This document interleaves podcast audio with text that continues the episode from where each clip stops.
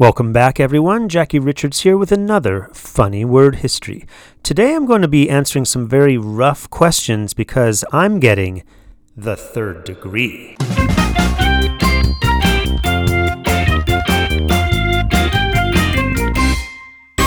Getting the third degree is a weird expression. You may have heard it mentioned in police procedural TV shows and movies when they interrogate a suspect. They say they're going to give that guy the third degree and they start yelling at him. Maybe they stick that lone shaded light bulb in his face as they aggressively interrogate him.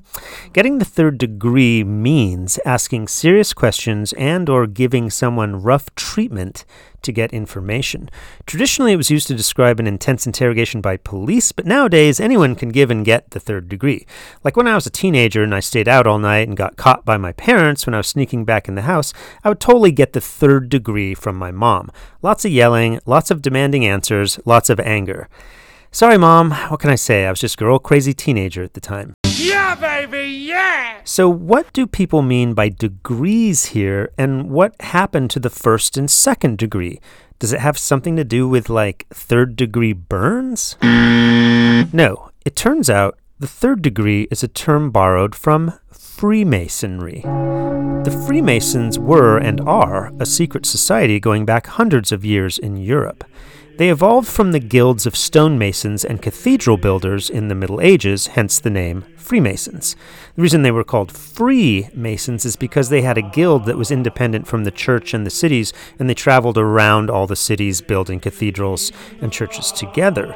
Uh, because the people building these cathedrals were some of the most highly educated in the Middle Ages, they often were viewed with suspicion by the commoners. And because they studied controversial stuff like, oh, let's say math and science, they often held conflicting views from the Catholic Church. This conflict led, led them to meet in secret where they could discuss science and ancient Greek philosophy without being persecuted.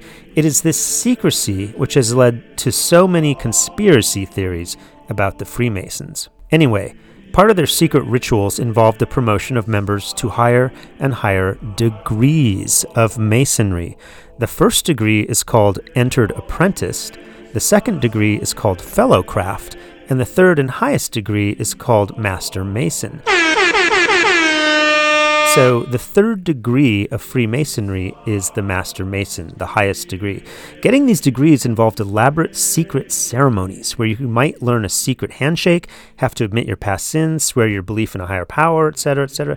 But the third degree was the most intense and involved some theatrical drama that included intense interrogation by multiple other Masons, chanting and singing, and concluded with acting out your own death having yourself placed in a coffin, and then that was followed by your resurrection from the dead as a fully fledged third degree Master Mason.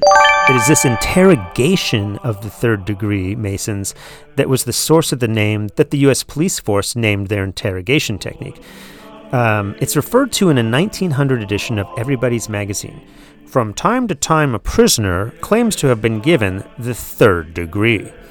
Well, that's it for today. Please come back tomorrow, or else I'm going to have to give you the third degree.